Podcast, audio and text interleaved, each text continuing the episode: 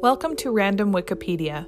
My name is McCall Ramos, and on this podcast, I read to you random Wikipedia articles. Please consider becoming a sponsor of Wikipedia by making a donation. Horace Safrin. Horace Safrin, 1899 to 1980, was a Polish poet, comedian, author, and translator. He is best known as a successful translator of Polish literature to Yiddish language and Jewish literature to Polish language.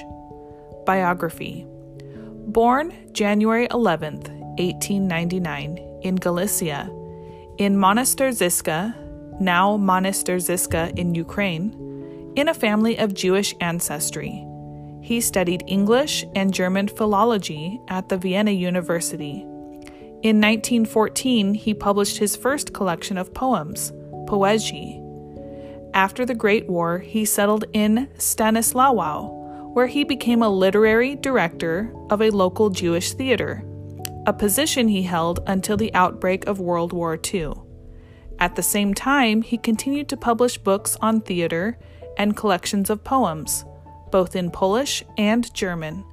He spent the World War II in the Soviet Union.